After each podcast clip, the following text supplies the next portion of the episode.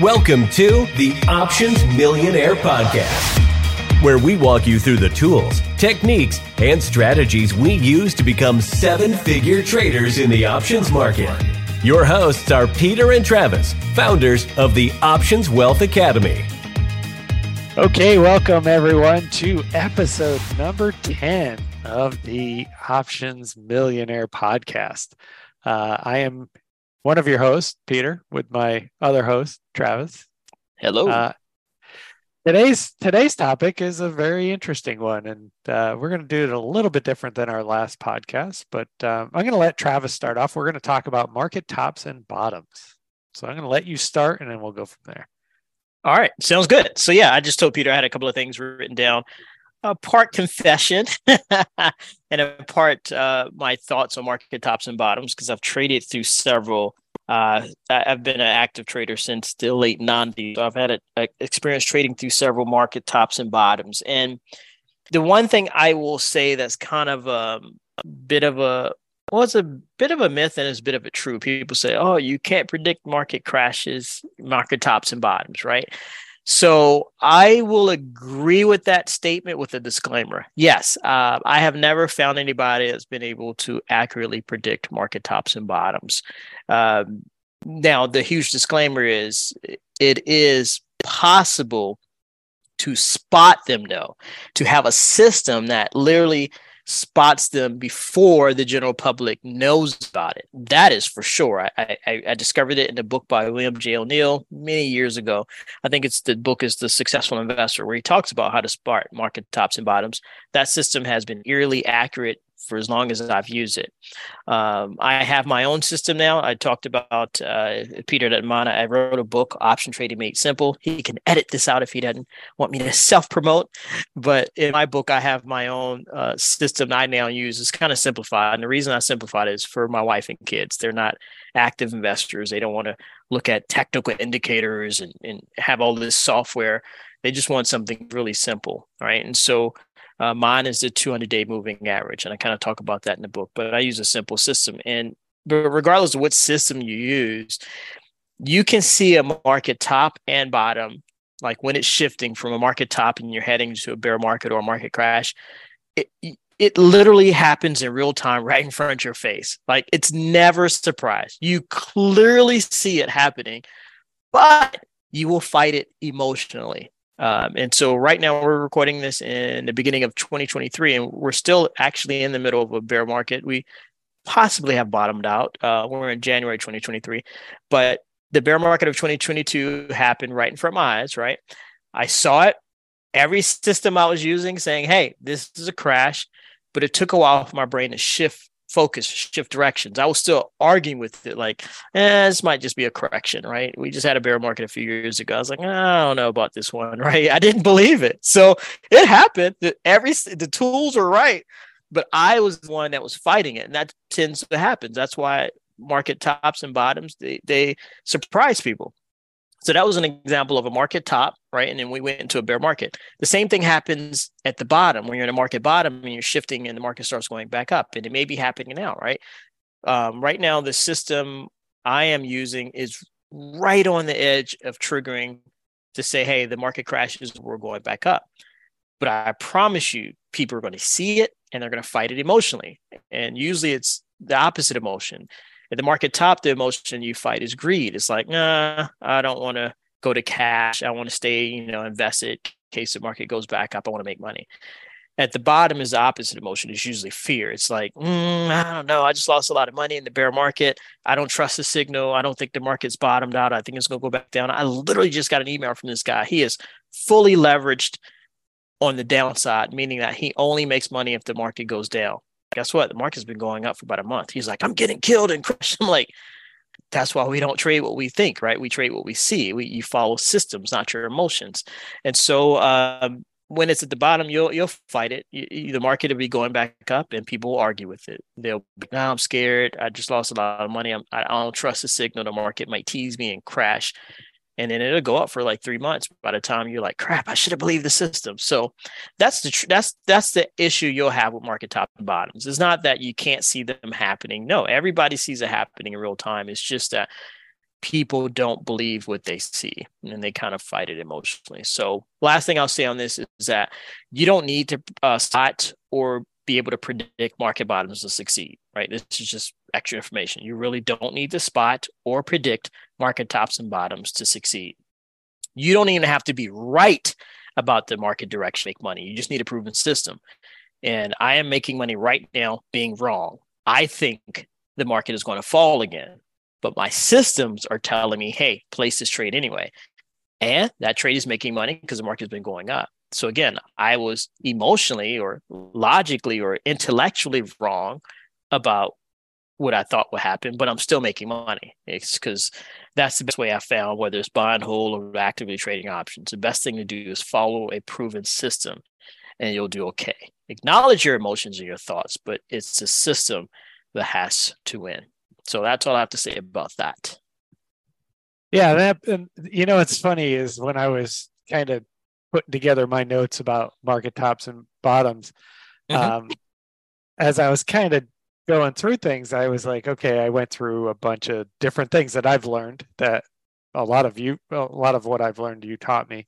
Um, same thing, William J. O'Neill. I use. Uh, I'm a I'm a member of Investors Business Daily, Mm-hmm. Um, so I read a lot of their articles. I've read his books, and same thing. You can follow a system. But then I said, you know, and, and as I was jotting down my notes, I'm like, hey, well, let's change gears a minute here and ask a simple question. Why do we need to know when the market hits the absolute top or the absolute bottom? And I, I know some people would probably be like, what are you, an idiot? You have to know that. And it's like, well, in the years I've been trading options, I found out that I don't have to know that. And it's never mm-hmm. actually, even if I could have predicted it, never would have helped me or hurt me in either case.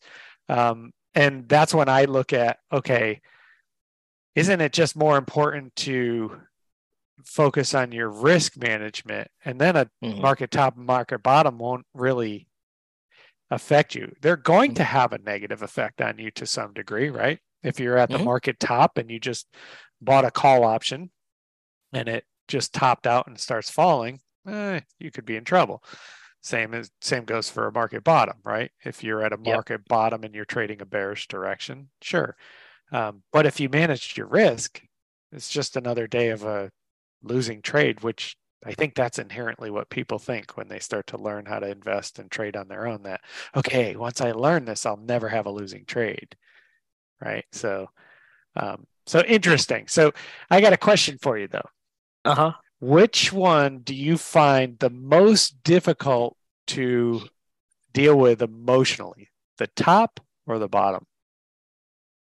Hmm. That's a good question. No one's ever asked me that. Um, let me try to think through that. Ah, Peter, that is a really good question. I don't. That's a good question. I don't know, honestly. Um, let me. You share your perspective if you have one. Uh, I don't do know. Have one? I I kind of know. Like I'm very frustrated now, but that's because we see less of these than we do in bull markets, right? So true. Um, I I I guess for me personally, the bottoms are irritating because we have these bear market rallies. And the re- the reality is every indicator we use to spot tops and bottoms are lagging indicators, right? So they're telling yeah. us what's mm-hmm. happened in the past. Mm-hmm. So which is why they can never predict, right? Because it's like you can't predict based on that. There's so many factors that go into the market anyway, and sentiment being one of the biggest factors is something that even though I've read many books and I use the psychological indicators on IBD, mm-hmm. very difficult to figure out what's going to happen in the market or predict what's going to happen. But I think this is spotting a market bottom has been more challenging for me emotionally because it seems like the fake outs you get like mm-hmm. when we're seeing when we're in a bull market it just doesn't um, it it just like it, it will fall. We can have some pretty steep corrections, mm-hmm. and a lot of times we can look at those and say, okay, that probably was not the market top, and I've just found in many cases because bull markets last so long that it's not, right? So, but now I'm struggling because this is the first real bear market because 2020 was too quick. Uh, yes. I don't really think that was a bear market. And I didn't trade in the last one, which was 2008, right? So, mm-hmm. this is my first real bear market of trading options and doing my own investments. So, it's been a little frustrating in that regard. Okay. Now I have an answer. Thanks for sharing that. Yeah, no problem. um, I struggle with it because I actually, I personally struggle with them equally. Like it wasn't one or the other I struggle with the most. I actually struggle with both of them equally. Like I'm pretty balanced emotionally there, probably because I've traded through a lot. I was trying to think through as a coach what I've seen, and you're right. The bottoms will uh, people will struggle with the most, and here's why is uh, several reasons. One is because they lack the experience. Bear markets don't happen often. They have more experience trading in up markets than down. And up markets, you're all elated, you know, you have high emotions. And so, yeah, it's mostly annoying when it tops out and falls, but you're not struggling that much emotionally. Now, bottom of a bear market, depending on how long the bear market is. Normal bear markets last, you know, they range, but they're months, sometimes years, right? Mm-hmm. And so you've watched your account slowly get smaller every single month for a year. That is so emotionally taxing. It's not even funny. Right. And so you're like part depressed, right? And then you get a, a signal that the market bottom is here. So you're trying to think like like a professional investor make good decisions when you're all depressed and crappy emotionally right? And that's not the best place to make decisions from right? So that's why people struggle because one you're not in a good place emotionally to start off with. And then two again you're doubting the signal because of fear. You're like i don't want to put myself in a position and lose even more money than I already lost. And so it's it's more stuff going on emotionally at the bottom than it is at the top. And so as a coach, I think that's what people struggle with the most. It's just because there's so much going on emotionally and, and winning and investing it's it's a, it has a lot more to do with emotions than people realize. They think it's just about strategies and techniques. I'm like, gosh, no, it's 80% mental, you know, managing your mindset and emotions and things like that. So but that's a good question. I yeah, no one's ever asked me that. I will say this: it's uh, this bear market. The one thing it's been a blessing in disguise is the uh, the point of risk management and really to uh, make sure that you have a good plan going forward mm-hmm. um, prior to your investing. And and oftentimes we can tend to make a decision based on our emotions, right? Mm-hmm. Um, yeah. And and so like I, I i have obviously i'm not like i was when i first started trading options. Um, i've learned quite a bit in the last 10 years now. Um, but i did learn that it wasn't that i was being reckless or anything. I just wasn't being because when we when you trade in a bull market especially with our strategies they can they can just almost be somewhat easy, right? You're like, eh, this mm-hmm. is, and and sometimes when I see people struggle, I'm like, how are you struggling? This is like easy. It's like waking up and making a cup of coffee every morning, you know. Mm-hmm. The problem is that you get this false sense of security, or you you tend to. For me personally, what I ended up doing was not really uh, paying attention to what was happening. So when I first started taking losses, on my account, I was like, eh, that's okay because I had so many months of winning trades and I had made so much money. And then using our system, I wasn't paying attention. I wasn't really paying attention to my risk. So even though I knew what my risk parameters were, I wasn't truly focused on it. So I was missing just, and here's the thing it was interesting. I was just talking to a client about this it was such an e- easy fix once I lost the amount of money I lost in one mm-hmm. of my trading strategies on my big account. And when I lost that much money, I was like, okay, first of all, it wasn't crippling to my account. So it wasn't like in 2008, I lost the same amount of money mm-hmm. that I just lost, but my account was significantly smaller and it represented close to 60% of the account. Mm. This time it didn't represent, uh, it represented more than the market loss by 1%. So the market dropped 27%. And on my large account, I lost 28%. And it was because mm-hmm. of that screw up. Mm-hmm. Um, the interesting thing is, it was one little tweak that I was able to recognize and make that I will never do that again. Number one. And number two, I was able to implement that strategy in the middle of this bear market because of the fake outs, right? So we've gotten signals to get in. I implemented the strategy and then we got a signal, oh, get out. I made $4,000 mm-hmm. uh, because I focused correctly on my plan, right? So, mm-hmm. um, so it's interesting. Um, but, but yeah, I, when I look back on it, even what you taught us, you know, the four stages of a market crash. In that template, it's not um, it's not about finding the the actual top hmm. or yeah. the actual bottom because it does show us what to do when the bottom comes in, right? Yeah. Uh, but interestingly, I think folks tend to. Well, I think the biggest thing is look at okay, what would have happened if you could have predicted the top and the bottom? Would you have mm-hmm. taken action on it? And like, so the question is now, if you're not taking action when you get a signal, like we've got signals to dip our toes back in the market right now. Well, we got it a while ago, right? Mm-hmm. Um, if people haven't done that, then predicting a market top or a market bottom isn't going to help them. exactly. Thank you. Yep. There you go. That's why I said it's all about emotions. mm-hmm. uh, I made the same mistake. That, that uh, yeah, did I? I get, yeah, I didn't go deep into my confession. Yeah, I made the same mistake, but mine was more of ego than oversight. Um, I received the signal and I just got sloppy. I had too much ego from making. I had 2021 was one of my biggest earning years, right? So ego is big. Ego is the enemy of excellence. I wrote an article on it. Um, so my ego is big. I, I, let my ego make all the decisions. I got sloppy. I saw the signal. I'm like, yeah, no big deal. I can make it back. I'm good. You know, I made so much money in 2021. And I was like, you know what? It, it hurt me. I lost first losing yeah i lost money the first time in years lost more than I usually lose, but that was mostly about ego, right? Taking a while to shift and realign my portfolio to where it should have been risk wise. So that was my mistake. But yeah, I saw the signal too. Yeah, I was, I was like, I had something that told me when the tops and bottoms were here, and I still ignored it. Right.